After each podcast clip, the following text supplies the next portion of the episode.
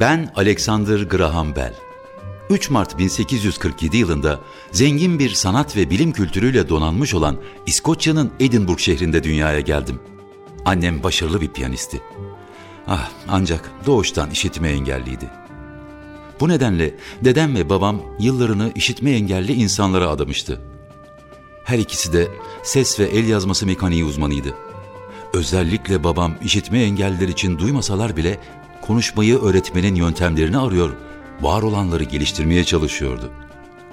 Çocukken babamı çalışırken izlemekten çok keyif alırdım. 12 yaşındayken bir tahıl fabrikasında arkadaşımla birlikte oynuyorduk. Buğday tohumunun yetişme ve işlenme sürecini inceledim. Eve gidince dönen kürekler ve tırnak fırçalarıyla tahıldan kabuğu ve sapı kolayca ayrılan bir alet yaptım. Ve bu ilk buluşumu değirmeninde kullanması için komşumuza verdim. 13 yaşındayken 1860 yılında Kraliyet Lisesi'nden mezun oldu. Okula devam ettiğim dönemde iki erkek kardeşim verem hastalığından öldü. Bu nedenle bir tek oğlu kalan babam benim için kaygılanmaya başladı. Ah, ama bu taşınma işi pek uğurlu gelmedi. Babamı da yitirdik. Bir yıl sonra Amerika Birleşik Devletleri'ne gittim. Burada bir süre işitme engellilere dil öğretmeni yetiştiren okulda çalıştım. Aslında yaptığım her şeyde ilk hedefim sağırların sessizliğini ortadan kaldırmaktı. Ne yazık ki bunu başaramadım. Ama her gün yeni bir özelliğe kavuşan telefonla birbirinden kilometrelerce uzaktaki insanların birbirlerini duymalarını sağladım. Alman von Helmholtz adlı bilginin işitme fizyolojisine ilişkin kitabını okuduktan sonra müzik sesinin bir tel aracılığıyla aktarılabileceği düşüncesi oluştu kafamda. Sesi çıkaran tel o sesi başka bir yere de aktarabilirdi. Bunu ararken harmonik telgrafı buldum. Telgraf şirketinin çıkmazı olan tek bir hat üzerinde aynı anda yalnızca tek bir mesajın iletilmesi sorununa çözüm bulmuştum sonunda.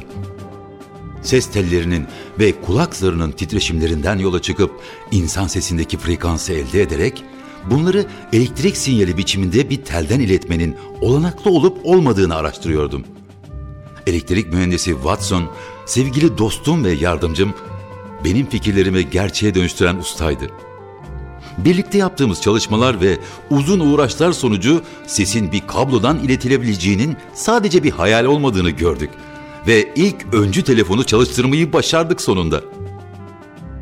Daha 29 yaşımdayken 10 Mart 1876'da atölyede denemelerimi sürdürürken telefonu çalıştırmak için kullandığım bataryadan pantolonuma asit döküldü. Telaşla Watson'ı yardıma çağırdım. Bay Watson buraya gelin sizi görmek istiyorum. Watson telin diğer ucundan beni oldukça net bir şekilde duymuş ve hayretler içinde kalmıştı.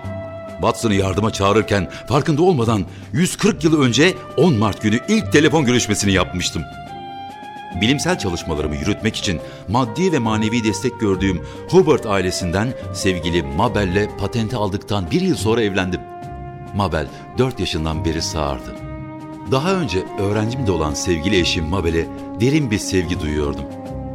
Ünüm tüm ülkeye yayılmasına ve oldukça iyi sayılacak kazançlar elde etmeme karşın hiçbir zaman ne eşimi ne de diğer işitme engellileri göz ardı ettim. İlk telefonlar bugün sizin kullandıklarınıza hiç benzemiyordu.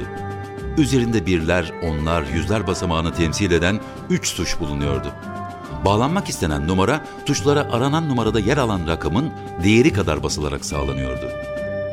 Arayan kişi tuşa kaç kez bastığını sık sık şaşırdığı için kargaşaya da yol açıyordu.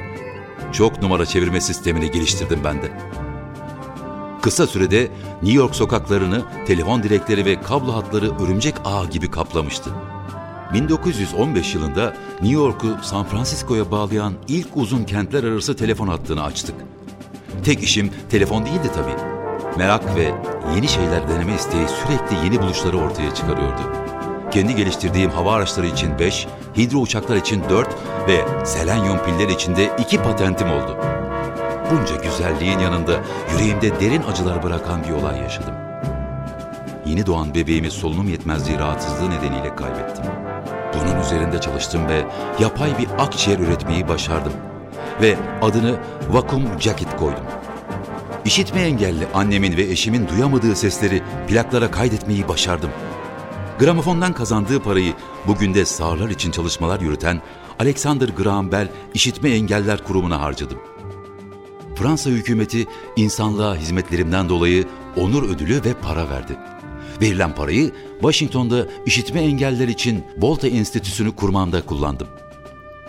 1882 yılında Amerikan vatandaşlığına geçtim. Gelecekte neler olabileceğine dair düşünmek beni heyecanlandırıyordu.